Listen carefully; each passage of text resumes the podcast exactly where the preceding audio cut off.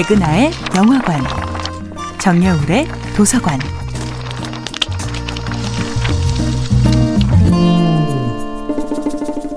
안녕하세요.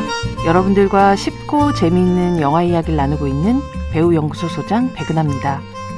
이번 주에 만나볼 영화는 정재은 감독, 배두나, 옥고운, 이호은 주연의 2001년도 영화 고양이를 부탁해입니다.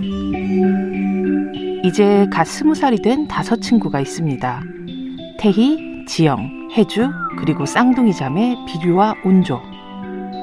고등학교 시절 단짝 친구들이지만 졸업한 후 1년이 지난 지금 그들의 삶은 꽤나 다른 방향으로 흘러가고 있죠. 배우 배두나가 연기하는 태희는 아버지가 운영하는 찜질방 카운터를 보면서 매일매일 탈출을 꿈꾸는 몽상가입니다.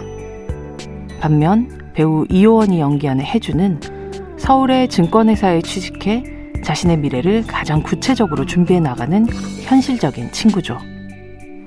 지영은 텍스타일 디자이너를 꿈꾸지만 현실은 취직 자리 하나 구하기 쉽지 않고 언제 무너질지도 모르는 슬레이트 지붕 아래서 할아버지, 할머니와 위태로운 하루하루를 메꿔나가고 있습니다. 솜씨 좋은 쌍둥이 자매 비류와 온조는 함께 만든 액세서리를 들고 여기저기 노점을 펼치며 일찌감치 장사의 세계로 뛰어들었죠.